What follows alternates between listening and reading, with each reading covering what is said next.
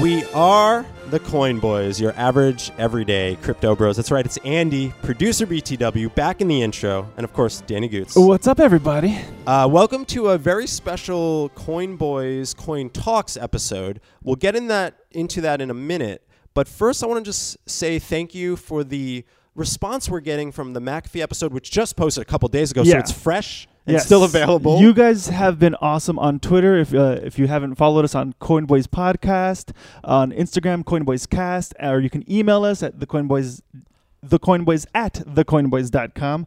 Uh, please rate, review, and subscribe on iTunes, SoundCloud, Google Play. We appreciate all the love that we've been getting. It's been amazing. and we we want to continue bringing you guys quality crypto podcasting.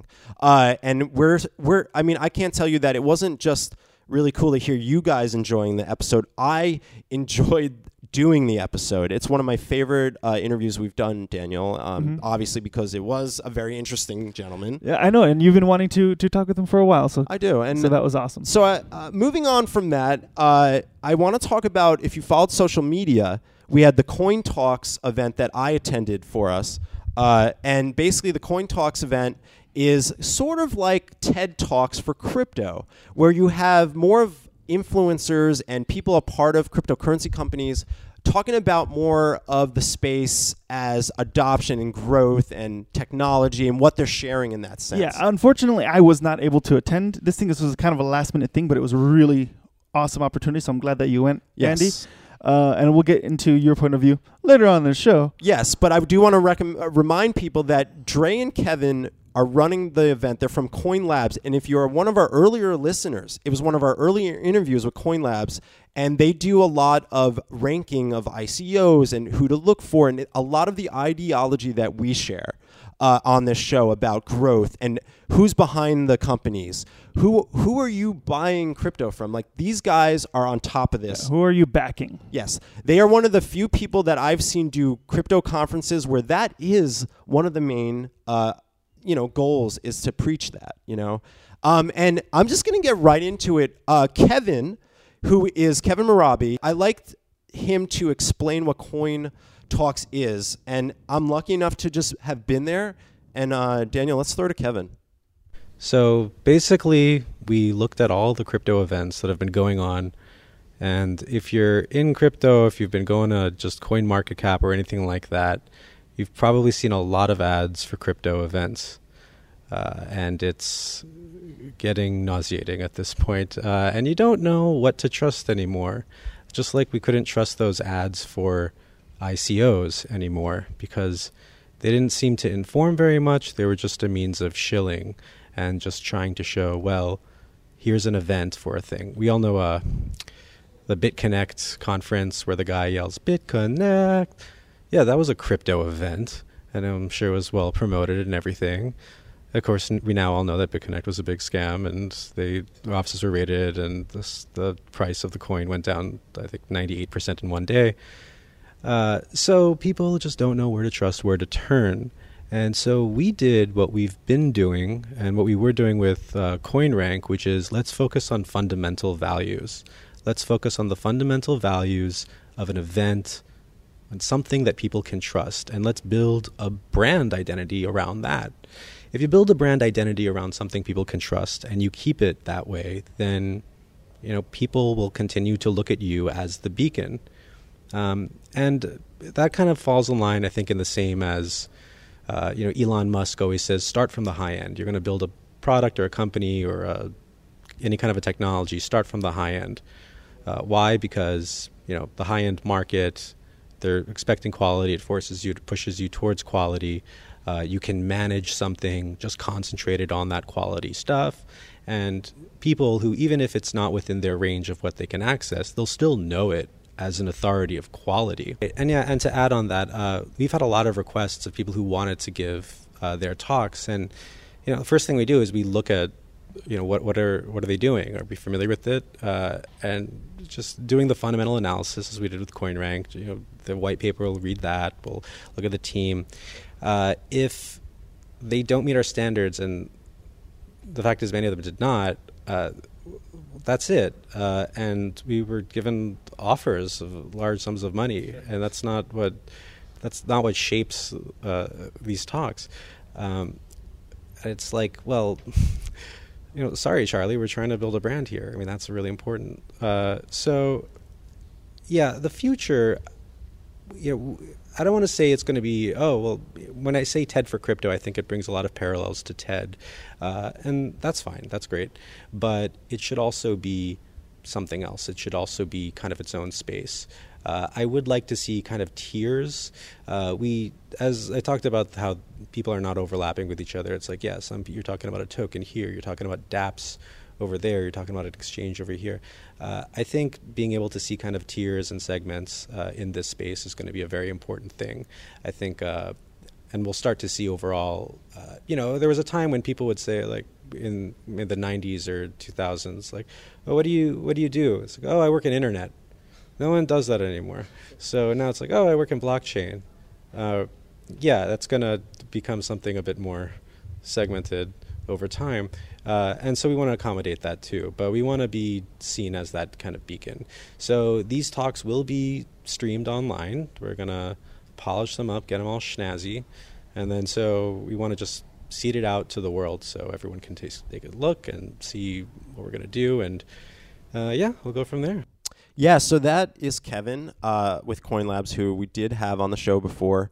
He has an ideology that I just mentioned, Daniel, and you hear it in his voice, his passion about what this Coin Talks is. yeah, and great reference on Bit, good timing on BitConnect right The- there. That's what I want to point out. His reference to BitConnect is that that was a crypto conference, people, and they were a scam.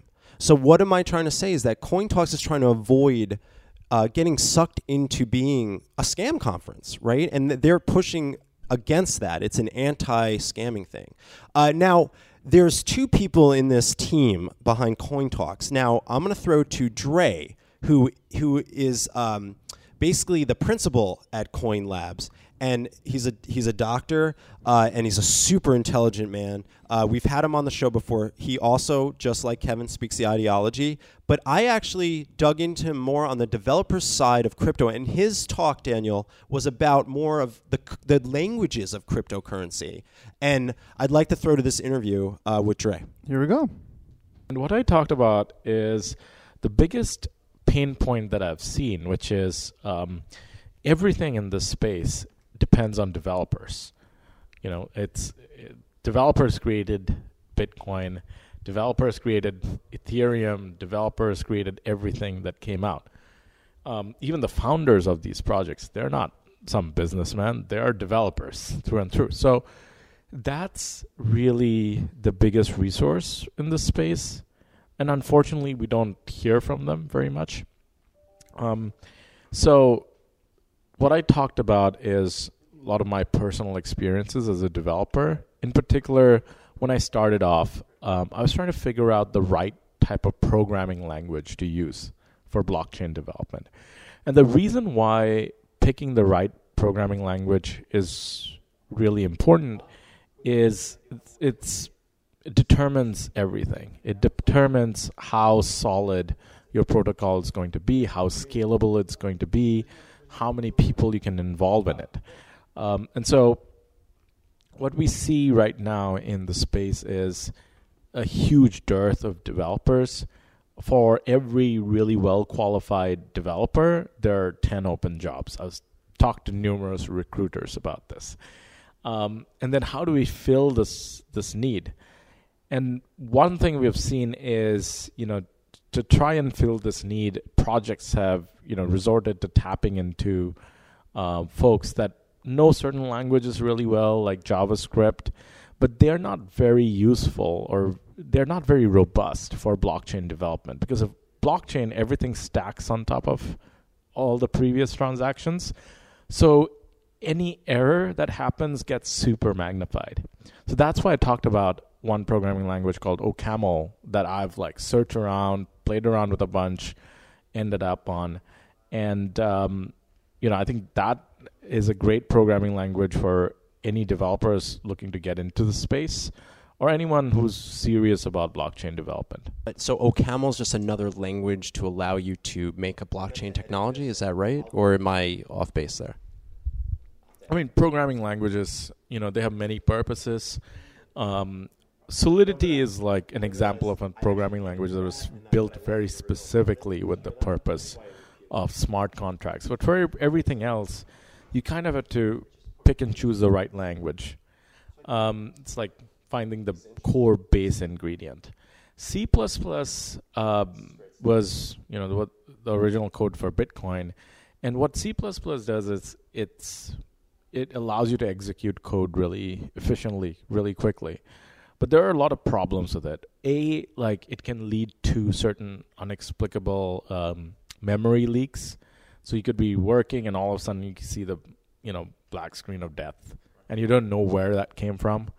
Um, that makes errors really hard to diagnose. Imagine doing that and like anybody could work on this piece of code, and if you can't diagnose the problem, and that that it's a collaborative effort. Imagine you and your friends all get together and write a piece of code, and now all of a sudden you see this code dump, and you don't know where the error came from. How do you fix something like that? you have to get on a call with all your friends and said, okay, who was that guy who did this? And it, it makes diagnosis really difficult, which is why functional programming languages are good because you quickly identify so getting technical, there's functions or primitives. So when you see an error, you can trace it back to the function that caused it. And then you go into your piece of code and find that very specific function, who wrote it or who last made an edit to it, and fix that. So that's one of the main, one of the big benefits of functional programming languages. Um, and there are several out there like Haskell and OCaml. OCaml is good because it also incorporates some of the features of C++, like object-oriented programming. So it's a good compromise. I think we talked about like this industry. Obviously, there's a lot of misinformation, and and how is how does that affect the development space? Are there a lot of developers that say they know blockchain languages and then are taking jobs and then they don't know what they're doing? Like, what is that space like? I know that there's in the trader space, everyone's talking moon and like crying when their stuff goes up and down, you know. But developers, how is the misinformation put out in that area? I mean, you know, the typical story, even talking to some of the developers, is they knew JavaScript. They were an average programmer. Then they got interested in blockchain, um, read some articles, you know, learned a few things about coding up a blockchain, and all of a sudden they're updated their resume, and uh, you know, a week later they're changed their LinkedIn title to blockchain developer. So that's the kind of thing we see, and you know, when we the the way to like sort through that is you can do interviews, but it's hard in an interview, in a short interview, to really suss those things out. Um, another way is just like, have they picked up a language that's really difficult? If they have, that means you know you can test for the language. So that's one way of overcoming that barrier. Um, like if I find that someone who's a good OCaml developer, or a Haskell developer, I know they know their stuff. So that's one way of cutting through that. Uh, finally, last question. Um, just kind of what do you see for you guys? Where, where's Coin Labs going? Where's uh, Coin Talks going? What, what do you see for the, the future in the in the near future for you guys? Well, with Coin Talks, we really um, see this expanding in terms of viewership, in terms of speakers that are coming in, from this first series alone, people will see that it's providing high quality information um, that's really accessible and it's high production value.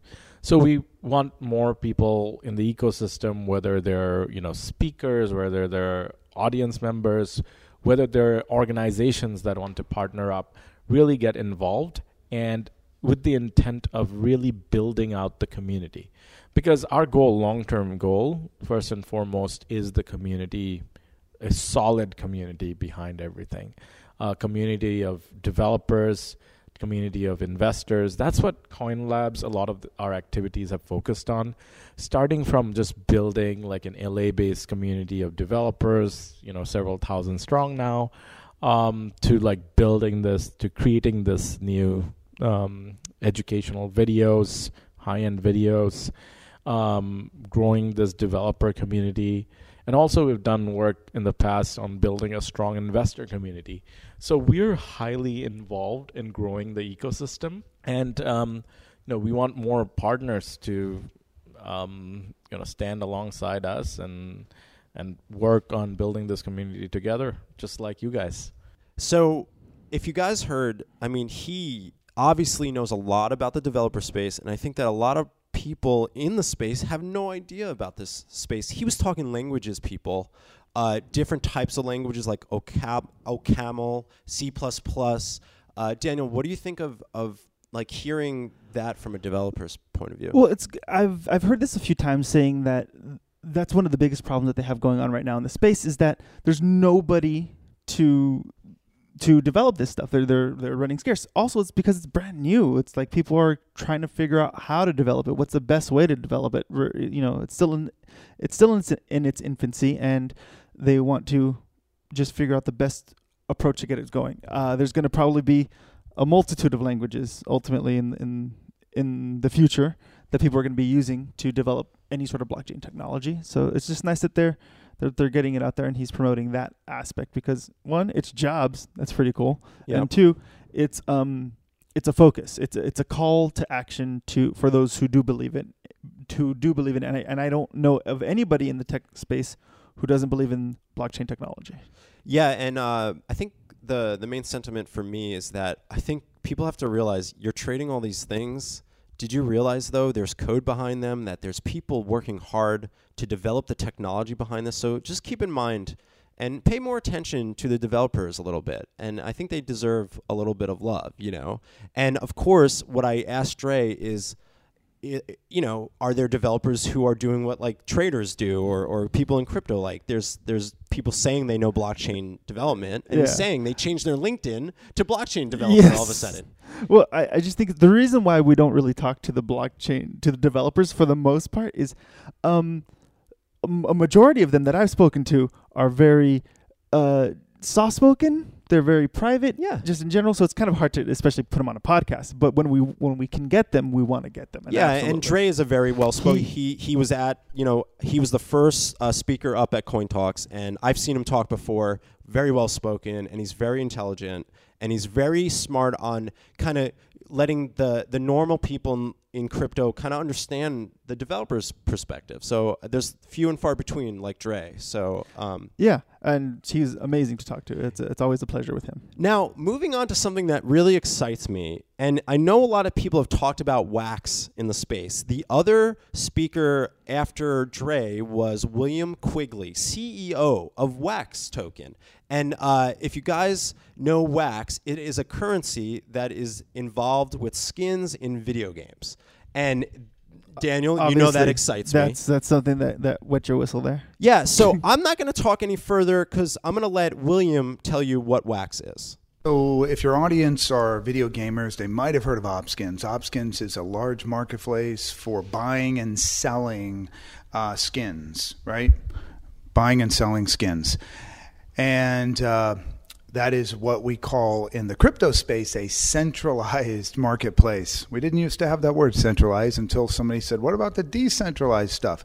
So we realized a couple of years ago that there were certain things we did that would be better if we did them in a decentralized manner. And that led to us create this new blockchain and cryptocurrency called Wax. Great. So so let me get into just let me dig a little deeper you come from a long history of gaming. Um, could you give me just quick before we get into more of what Wax is doing? What kind of background in gaming do you come from? started at the Walt Disney Company many, many, many years ago. We had a, in the consumer products group, we uh, created, after the internet was formed, a bunch of video gaming projects. I'm sure a lot of your audience knows about that. Uh, in, uh, I believe it was about 1998, uh, one of my current business partners invented the concept with Ultima Online, which is uh, not a game anybody under the age of 30 probably has ever heard of, but it was a cool game. Uh, uh, uh, we invented the concept, or he did, of of allowing somebody to buy and sell a virtual item in Ultima Online using fiat money. And people were like, holy shit, this stuff's worth something. So I wound up getting on the board of that company as an investor. I was an internet venture capitalist doing a lot of things in the payment space. My firm was the first institutional investor in PayPal. We did a lot of payment companies outside of the US, like in India. Uh, so payments has always been a big issue, right? For whether you're buying uh, traditional e-commerce or you're doing you're buying deposits or trying to deposit in a video game. And so, uh, what I learned from being on the board of this company that was allowing people to buy and sell virtual items with with uh, cash was I learned a lot about all the different video games, and of course the the uh, the rise of what we call in-app purchases, right? Which which the Koreans really created, I think, in in early 2000s, and it ultimately took off here maybe in 2010 or 11, and then and then grew. Uh, when I got involved in cryptocurrencies, 2012, uh, the guy who had invented the concept of buying with with fiat money, uh, Ultima, uh, Ultima Online virtual items, said, "Hey, there is probably a video gaming angle here." Uh, which we were really excited about, but the technology for the first few years was not ready when we met up with the guys who had founded Opskins, we thought, wow, this is a marketplace for skins. And now the technology is getting pretty good. Maybe now we can allow people to do trading in a blockchain environment. And then in 2017, we thought the technology could handle the processing power that we would need. And so we launched uh, Wax. Now, it turns out it still is not ideal. Having said that, uh, a company called VGO uh, launched a DApp, which is a distributed uh, application. And uh, we would think of it as just an app in the real world that you have, like in Google Play or, or the App Store. But uh, in uh, in the blockchain, we call them DApps. So VGO is a is a a skin with a lot of different varieties. You know, it's like CSGO in that it's unique.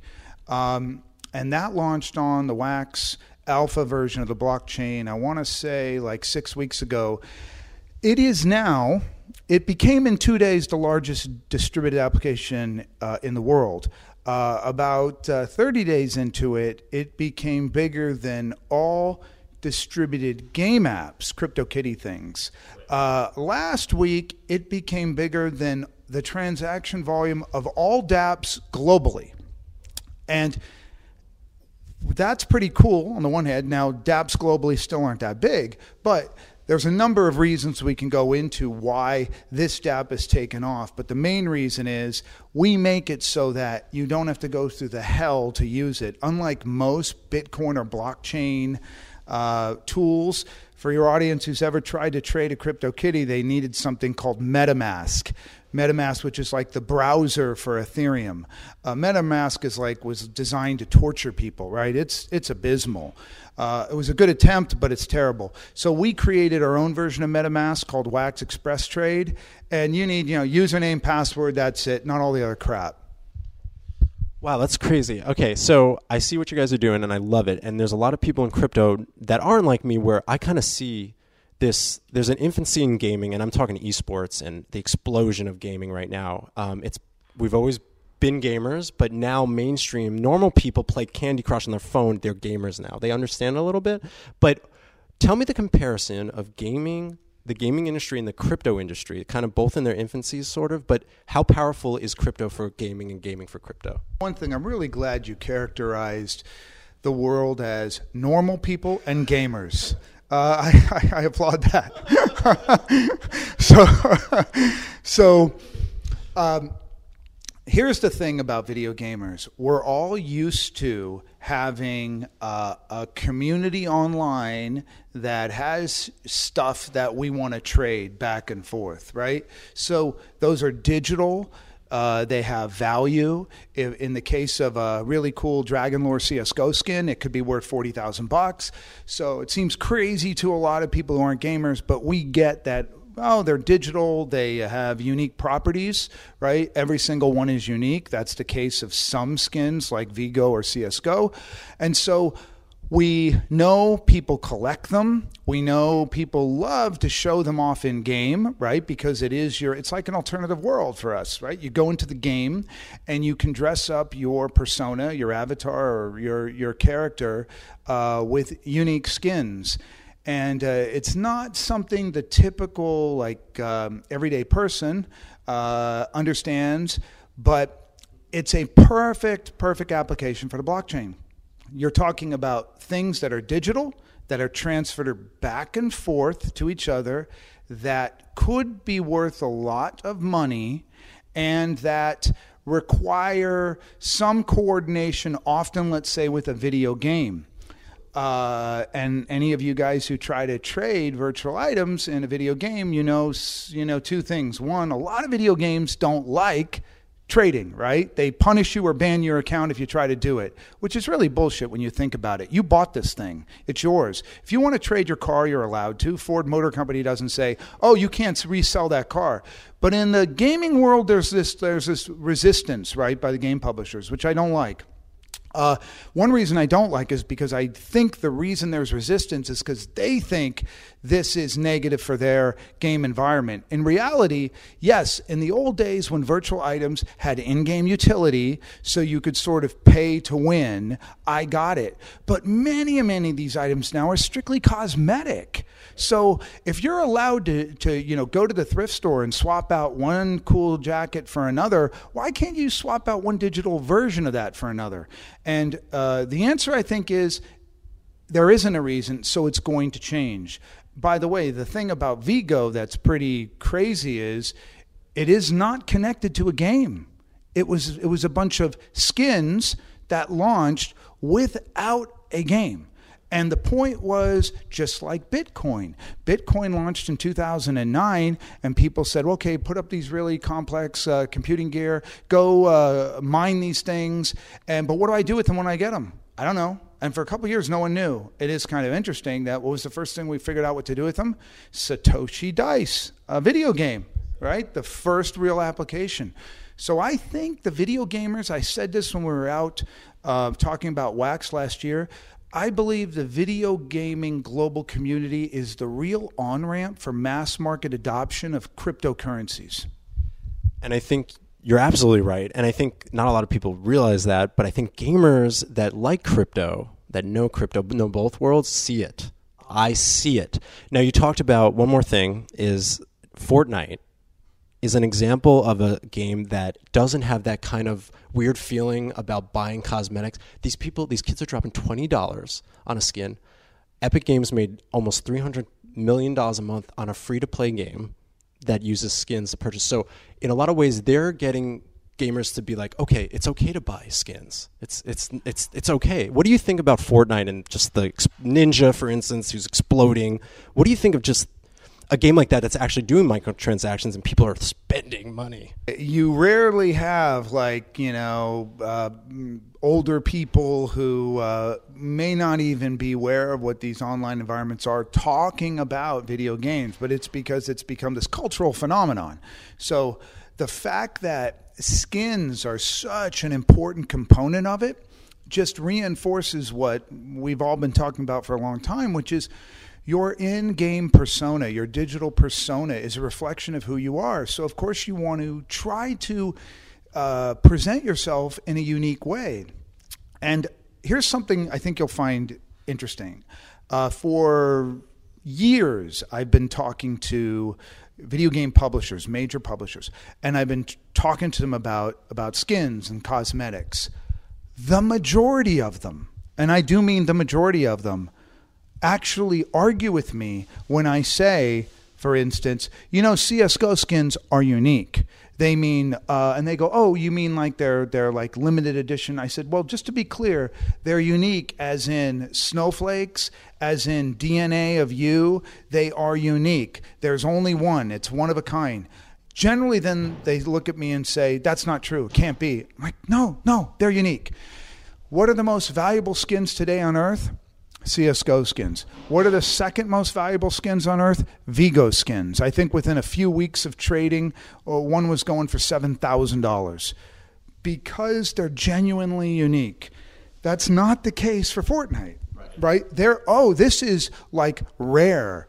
And um, for many, many, many years, I tried to convince these video game publishers to make them truly unique, and instead.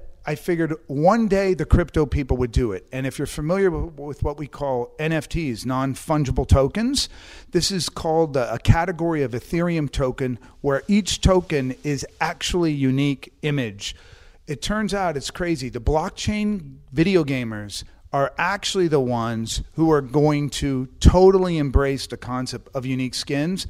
Everybody would prefer when you go into a store that every single article was unique for you. I like him.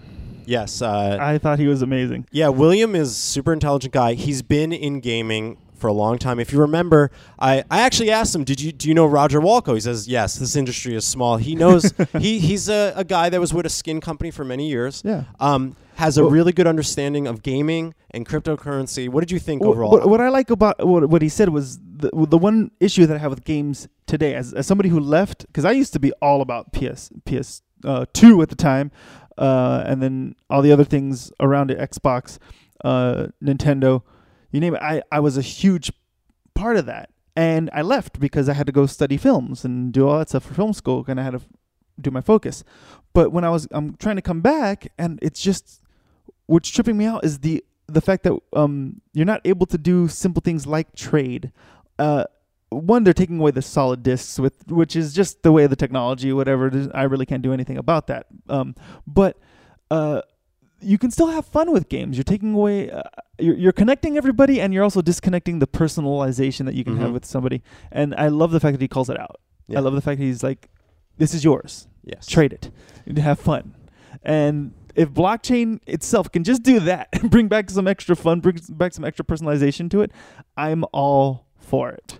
Yes, and and if you guys are fans of the show and have listened to us, we are very gaming centric because I'm a big gamer, obviously, and I worked in gaming. And uh, this is another great interview of an example of the growth in cryptocurrency uh, and and video games, Daniel. And I love love. Uh, I feel like I should have had this at E3 in the E3 episode. It's so great. I hope. Um, I yeah, actually I'm shocked he wasn't at E3. In fact. um, I don't know if they were. I didn't ask him, but I know the only one that had an actual um, booth was Enjin Coin. Uh, from Mhm. what I know, my knowledge, from from your my from walking walking, around, around. E3, Yeah. looking at the press kits and stuff like that, I knew Enjin Coin had a booth. But long story short is that I got to talk to him even further off of the show. We talked about video games. He loves PUBG. He plays, you know, Player Unknown. definitely want to get him back on the show. he loves first person shooters. Um, definitely want to do something more in depth with Wax. Uh, and I know there's a lot of people out there, so maybe you know that might be a coin of the show in the future. I I, I, I think it would be Yeah. cool. What what I do like about the non fungible tokens, and I I'm all for jumping, you know, early adoption on the non fungible tokens because you're not putting up any money. It's you're not losing anything. It's you're just supporting a technology that could be really fun. Um, I would like to see where outside of gaming these non fungible tokens can be can be done. I don't really see too much other than maybe club points or something like that. But the it's there. It's fun. We can like you don't have to just. It's not just about investing and just about about you know going to the moon and Lambos. It's it's you know you can play. I like Yeah. playing. I, I like playing too. And so that was the second speaker. Dray went first, then Andrew went up and spoke. And then we have a, a third speaker that was there. And forgive me if I say his last name wrong, but it's Andrew Gazdecki, uh, CEO of altcoin.io. And they are uh, technically a decentralized exchange coming out soon. But I'll let Andrew uh, explain for himself. Altcoin.io is building a decentralized exchange that allows uh, two individuals to trade cryptocurrency securely, peer to peer. To dive in on that a little bit more, we're using what's called a layer 2 plasma sidechain approach.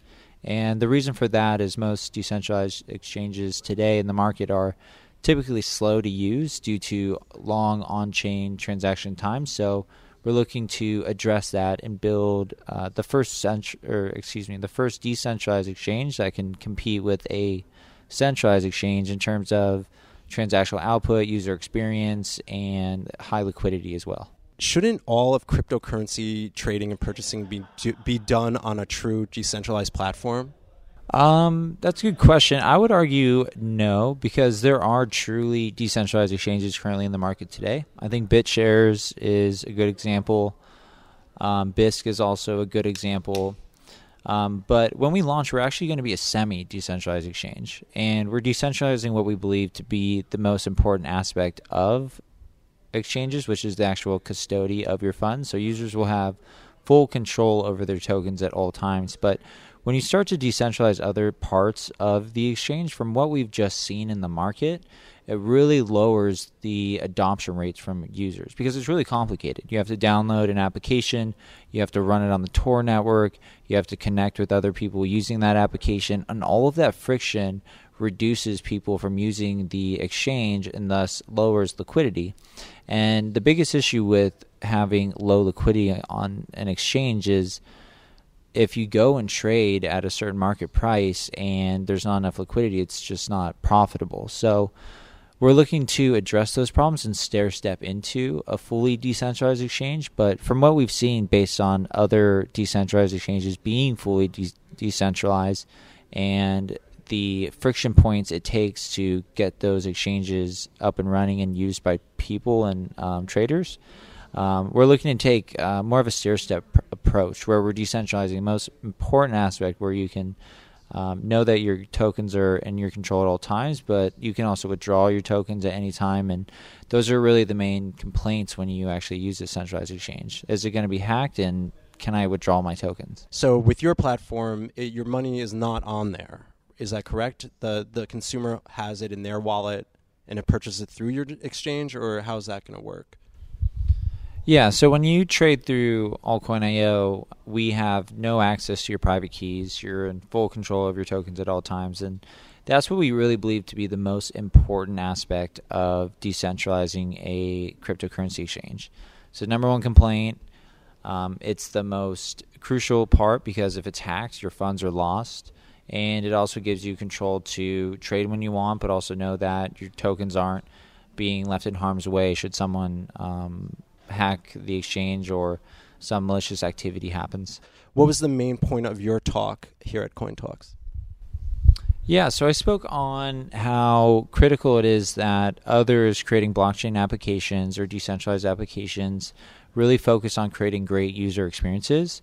Because right now, the reality is a lot of decentralized applications or blockchain technology is not being used in mass markets. And for this market to really reach a multi trillion dollar market cap, we should really be designing for the users of tomorrow and not just the users of today. And right now, there's a lot of uh, you know technical words that we use in the blockchain space that are familiar to those that are cryptocurrency enth- enthusiasts, but um, for a lot of other people, this stuff is is very complex and very confusing, and we're we're building very very complicated networks and systems.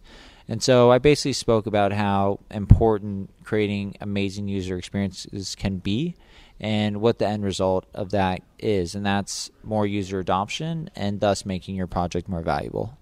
Yeah, so that's Andrew, who I was lucky enough to uh, uh, get an, a quick interview from about decentralized exchanges, Daniel. So, what do you think of Andrew's No, point of view? Um, Or altcoin.io? I'm starting. What I'm like, I'm liking the trend that I'm starting to see is we have problems in the space, and now we're starting to see answers to those problems.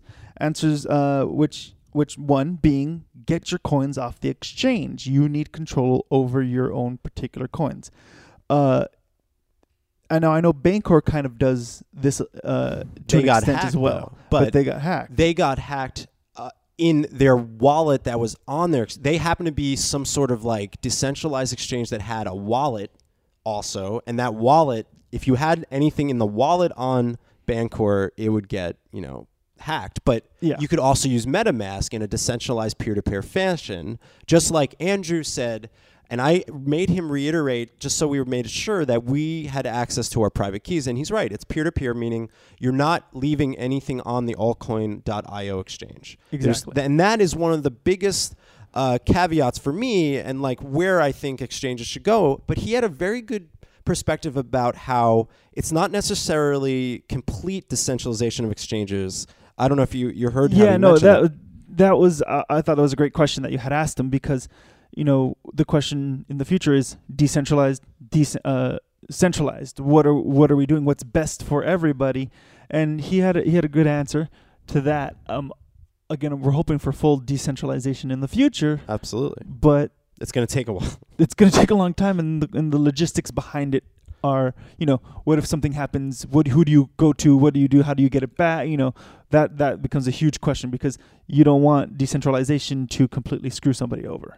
And finally, there was one more speaker, and it's Sam Kazemian from Everipedia. And of course, pedia in the name. Daniel, what does that tell you? Wikipedia. Yeah, so it's kind of like a blockchain centric Wikipedia. But I'm just going to throw to Sam. Let Sam tell us about it a little bit. Uh, hey, yeah, thanks for having me. So, Everipedia is like the decentralized uh, Wikipedia. It's self sustainable. Um, editors and curators actually earn token rewards for uh, creating articles and, and curating them. Uh, it's completely built on the EOS blockchain, so that basically means that we as a company that's developing the actual open source software don't have any say in like what the content is or who can use it. It's permissionless. Anyone with an eos account uh, and iq tokens which are the tokens of, of the actual DApp, uh, can use it. Um, and it's basically an example of a consumer application that's completely on the blockchain.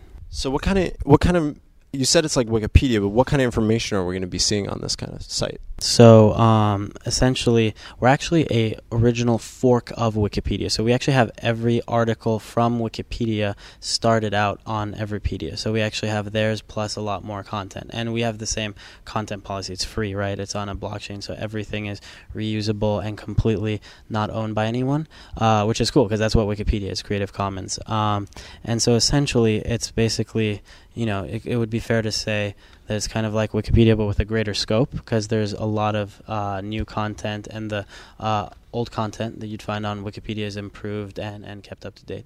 Obviously, you'll have a huge library of crypto centric stuff. I'm assuming, right? Yeah, of course. So, like, one of the first things uh, that it's becoming is basically a crypto Crunchbase, right? Like, for startups, everyone goes to Crunchbase to see who the founders are, but everyone uh, basically really wants to get their projects on Everipedia, basically have an article so people can actually learn about it. Um, and I think that basically the first big niche is obviously crypto.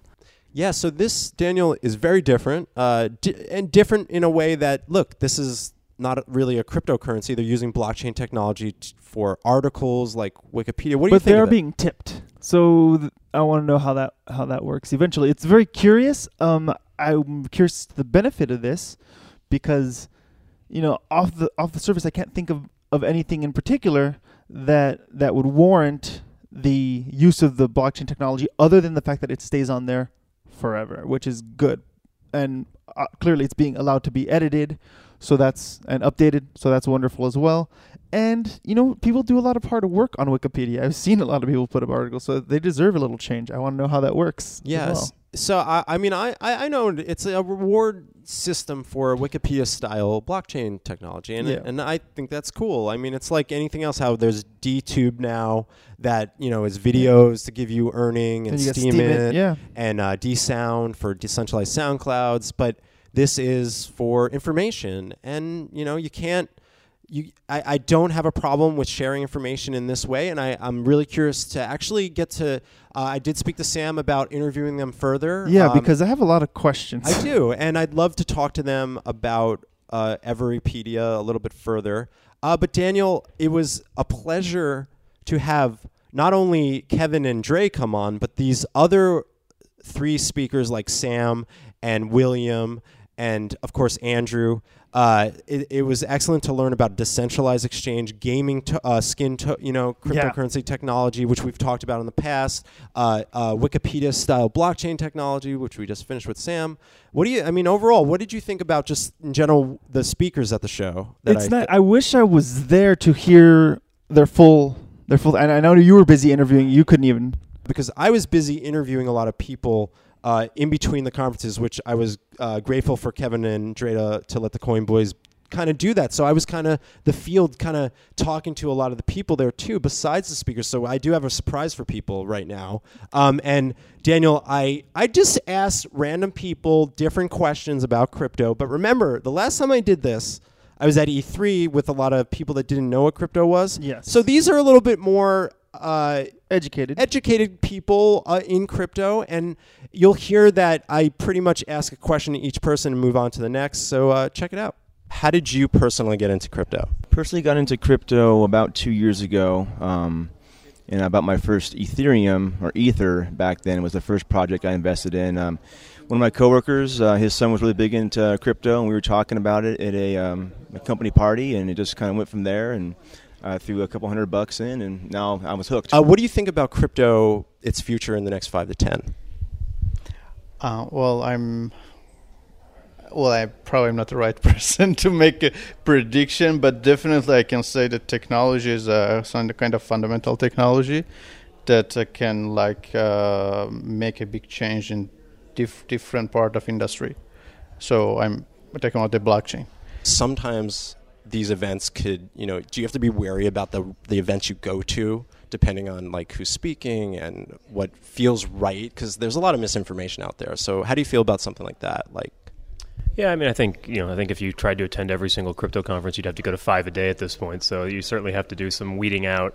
Um, you know, for, for me personally, I, I think all conferences you have a good chance of meeting somebody, but it's a little bit of a crapshoot um, in terms of a networking thing. And then from an education standpoint, I think it's really just as much as you can absorb. I mean, this is this is new technology. This is a new space for everyone. There, there are no experts, even the ones who claim to be experts yet. And the more you can, uh, the more you can absorb, the more you can learn, the better. And then you know, as you get smarter and better at this, then you'll learn what to filter out and what to accept. so you're from China, Yeah, I'm from China. and um, how did you get into crypto? Actually, the first study is about a hackathon, and I, I, I know something about this, and uh, we're classmates, so we share the same class. So I do a discussion about blockchain, blockchain in my distribution system class. So I, that's everything. I think how important do you think do you think there's like a cloud for people in the industry where they don't really think about adoption they're just thinking about money and how much they're going to make and i think that's an issue personally but what do you think of that I think that's the majority of pe- what people are interested in crypto are just are just for the speculation and uh, but I think there are there are little, uh, technical uh, merits to what they're developing and I think we've yet to see the I don't know the bill, Facebook use case of it you know just like um, but right yeah right now it's all speculators and just people trying to make a quick buck. what do you think of it just from your personal uh, perspective I mean, I think it makes a lot of sense. I work in consumer products, and the supply chain side of it would definitely benefit from having the blockchain as part of like managing your inventory and the transit of goods. is doing your own research that important Absolutely, and like alongside doing your own research, what else matters is like finding the fundamental papers and the fundamental reasoning and truly understanding that before jumping into like the applications and like the whole um the whole like dream of like becoming a millionaire through crypto like don't get into that like bullshit. Like you know like read the fundamentals understand the basic mathematics. Uh, at the end of the day it's a bunch of numbers it's a bunch of computers doing things. Uh, understand how value is being created. I feel like most people also are like very confused about where's the actual value like what does a one bitcoin mean? What does ether mean? Like are, am i getting computing? Am i getting money? Like understand what's going on and then kind of like take a decision if you want to get into it or not get into it. It's totally okay not being in the space but being intrigued by it or like reading up on it or something. It's not like a fundamental rule or like it's not like a, a forcing like rule that you have to be in it to be um, successful or be like rich in your life. Like if you're not um, interested in the fundamental principles or like the fundamental reasonings and passions don't don't get into it Yeah, so that I mean, listen, that was normal people that are attending these events, and I think it's important. It's always about the people on the stage, but it's not always Daniel. It's nice to hear from normal. It's nice to know that there are people because they, as as nice as they were and everything, they didn't sound too thorough into their knowledge of the space, and so it's nice to know that people are willing to go to these talks and and, and do and do a little bit of research. Um, but before we wrap it up, I did want to ask you some questions, sir. Uh, because I didn't go. I'm not, and Yeah. I, we see these advertisements all the time for like uh, Right. attend this talk, attend this talk, and the prices for these tickets are insane. Co- These coin talks prices were actually very reasonable. very reasonable, and you know, I mean, definitely reasonable. yeah, uh, for for for what it sounded like you got, it was pretty good. Actually, there was just uh, uh, it was full of informative information. Kevin and Dray did an excellent job, and it's their first one. Mhm. And I'm they're just going to get better, And a- better as they get, Yeah. and bigger. And they said they're going to be traveling. Daniel, this isn't just going to be an LA thing. This is like TED. Like they're gonna they, they want to move around. Yes, and- which is key. Which is key. Absolutely. So, uh, um, you've is this your first talk kind of like that that that that you've been to? that do you mean in general in or general, because I know you you had met Kevin and and Dray, pr- or, or I went about them prior. I met them at one of my fir- so I went to a few uh, blockchain meetups. I I found Kevin and Dray on a blockchain meetup. They started doing an early thing on Meetup.com, and I saw this awesome which. In the Coin Labs interview back way when Daniel in our early days, back in the back in the day. when we you know we started, uh, it was called the Data um, Driven Evaluation Event, and it's Dray and Kevin. Kevin Kevin intro Dray, and Dray talked about how to research ICOs and very much the fundamentals of how you used to think, Daniel, and how you kind of taught me, and Dray and, and and Kevin did too. How you research the people behind the coins. They have a system for ranking ICOs. Yes. So that is something that they actually are specializing in. And Dray is is a very intelligent guy, has a lot of experience, um, and I think that what they're trying to do at Coin Talks, and you heard it from them them, them themselves, is that they're they're they're, they're handpicking people that make sense that they want to share to normal people that might be into crypto or already into crypto, the right people. It's like it's like the non-shill conference. It meaning and I and that exists because Kevin and Dray are, are doing yes. it. So no, I mean, so assuming that you uh, obviously you probably have to pick and choose which which conferences you end up going to, and you couldn't go to Coin Talks because you don't live in LA or whatever. You know, you want to, you have to be very careful which ones you go to.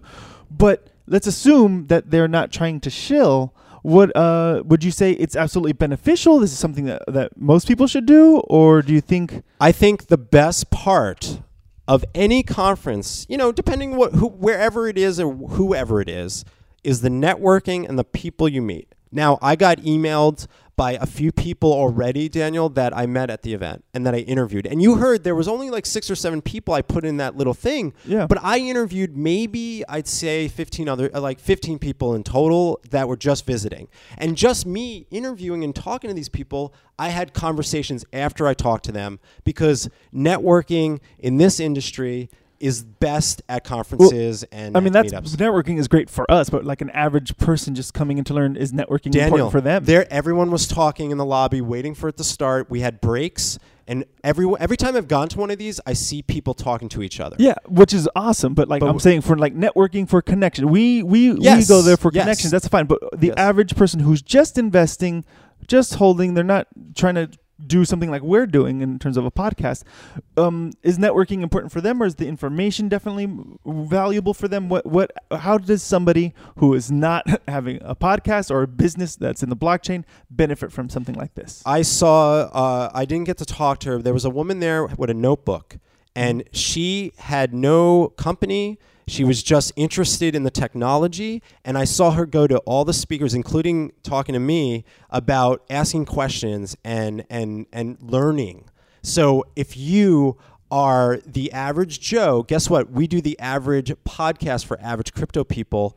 The average person can go and you could walk up to maybe the CEO of Wax that just spoke and ask him questions to your leisure because that's how friendly everyone was. And I think that that is the goal, Daniel, is learning. That's awesome. So that's my main. That's really say, cool. Yeah. Uh, do you feel? Um, Wow, I'm being interviewed. No, I am. I'm, I'm asking you because here's the thing: is we see these all the time, and like No, like, there are absolutely uh, terrible and- ones. And and What did Kevin say about BitConnect? That, That was, was a, a crypto conference. conference, Yeah. everybody. I mean- People paid for tickets, went to it. They didn't know it was a scam, and they got scammed and they got scammed. badly. Yes. So, what going into a crypto conference? How would you recommend that our listeners who want to go to a crypto conference, whether it be Coin Talks or be else, mentally go in to this? My my my thing would be if they're an ICO, be weary, but listen to their technology side. Listen to what they say about the technology at the very least. But always do your research afterwards before investing in the ICO. But um, do you have any other kind of uh, tips for them to come in mentally to to a talk like this? I think you have to be first of all don't be shy. Um, is the number one thing because you're gonna go. This isn't like going to a movie or an uh, to an event where you buy tickets and you sit at a seat. You do that, but every one of these events, there's always time in between the talks, uh, in the lobby before they open it. Talk to people. Do not be shy. I honestly am saying that is one of the most important things. Network, even if you don't have a company, learn. And I love these things, and I can't wait to take Daniel. And you know me, Daniel. I, Yeah. And listen, people. I'm not saying that if you are introverted and like maybe you are a shy person, you should you could still go enjoy the talks. But I, w- I will say this as somebody Yeah. because I, I we went to a meetup not too long ago uh, with some of the Satoshi droppers. shout Um, out to Wendy What's up? And we, um, I just enjoyed having people who understand uh, where I'm coming from. Who under, like, and I know you really appreciate having other people who really enjoy crypto and and speaking about crypto because it's kind of difficult to go to your average person. You're, f- you probably.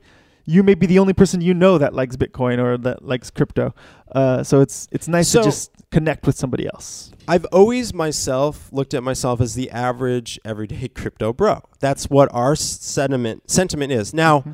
have we grown doing the podcast? Daniel and I, I think, are more informed than we ever have been. Yes. So I I am different than the, the the little average Andy that was an early adopter that just loved it for its technology because I did.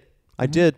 I was I got into Bitcoin at a time when technology was more important than than hodling. And who could you talk to about it? I talked to the people on Reddit in the the nichiest of People places. in the internet, but in person, who could you talk to? I could. I had a hard time. I Yeah. I was actually made fun of. Yes. I, I was working on Ninja Warrior. If you want me to just tell you a quick story Go about for this. it. Working on American Ninja Warrior, I, I worked in reality TV, and at the time, I was purchasing. This was 2012. I was purchasing BTC for the first time ever in my Mm-hmm. life, and I discovered how to do it. I spent the time to do the research. That was the part that I loved about my experience. I discovered it, Mhm. but I, Daniel, I spent almost a month researching until I decided I'm doing I'm gonna it. get some. I'm gonna get some. So I was doing it. and I was like, guys, I remember being on my computer, literally buying another BTC at work, and I said, guys, uh, so there's this Bitcoin thing I've done a, a lot of research on. They're like. I don't know, man. You're crazy. what are you? I'm not giving you any of my money. Yeah. And then I remember this one guy, and he was a very intelligent guy. And one day, like a week later, he walked over slowly and he goes, So, can you tell me a little bit about this Bitcoin thing? I'm kind of interested. And I didn't want everyone else to hear me ask the question. I said, Daniel, let's go to lunch. There you go. And I told, that was the first time I explained cryptocurrency, besides my girlfriend at the time, what it was. And that was so rare.